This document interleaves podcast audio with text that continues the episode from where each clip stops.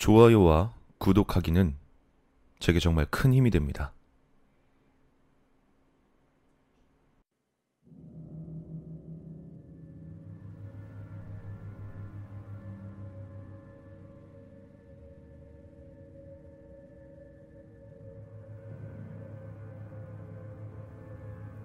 광고 회사에서 약 7년간 카피라이터로 근무하다가 실증을 느낀 나는 회사를 그만두고 프리랜서로 독립하게 되었다. 프리랜서의 숙명이랄까? 아니면 카피라이터의 운명이랄까? 마감이 곧 생계가 되어버린 나는 동이틀 무렵까지 마감을 지키기 위해 나를 세는 것이 일상이 되었다.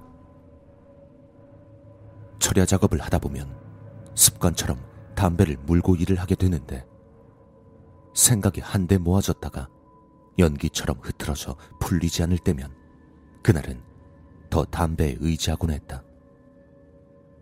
그렇기 때문에 항상 책상 서랍에는 생각이 끊어지지 않도록 여분의 담배를 구비하곤 하는데 이 날은 아니 정확히 2주 전 오전 7시에는 미처 담배를 채워놓지 못해 하던 일을 멈추고 외출을 해야만 했다.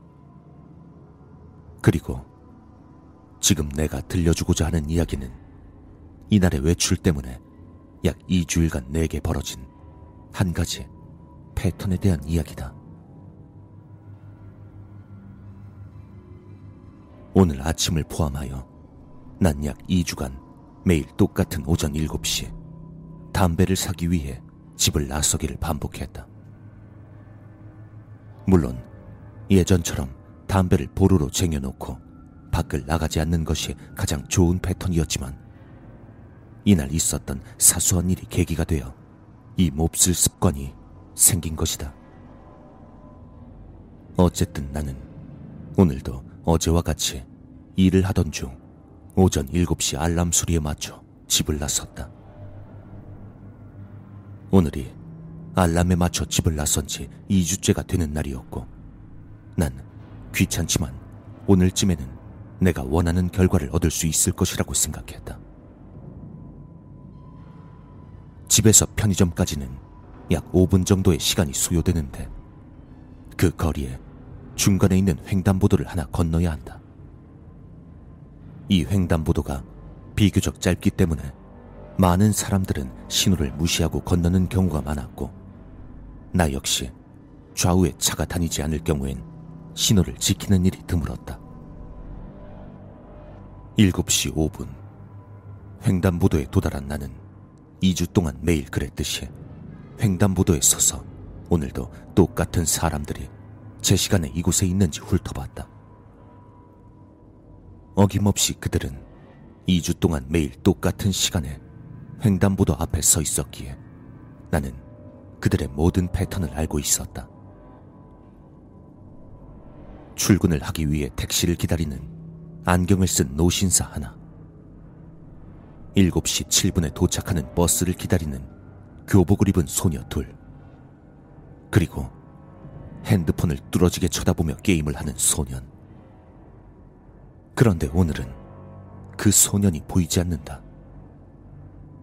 13일 동안 지켜봤지만 이런 적은 처음이었기에 다른 날과는 다르게 그곳에 멈춰선 나는 파란불이 켜짐에도 불구하고 담배를 입에 물고 한 번 더 신호등이 파란색이 될 때까지 기다려야 했다.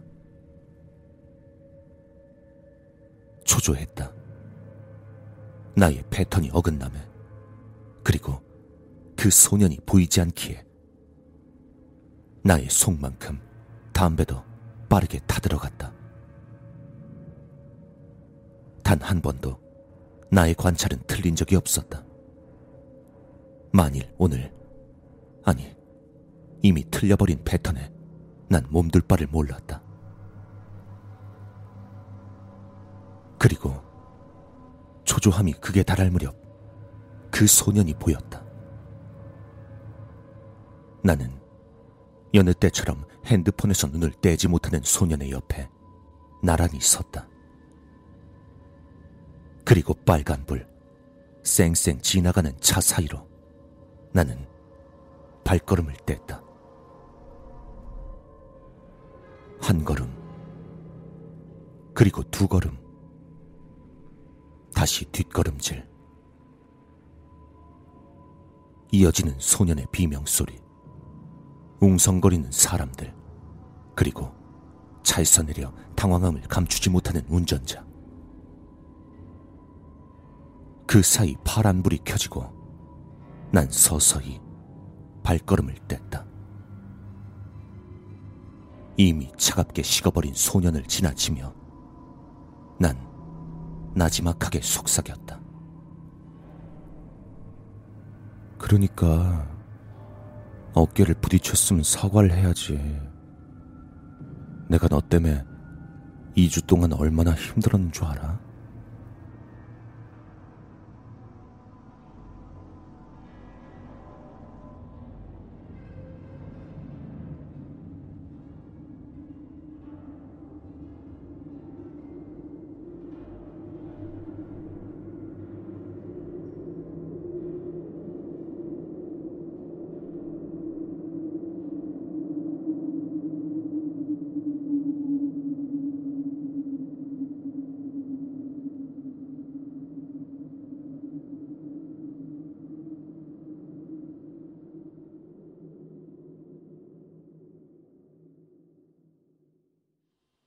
사람들을 관찰하다 보면 그 사람의 습관이 보인다.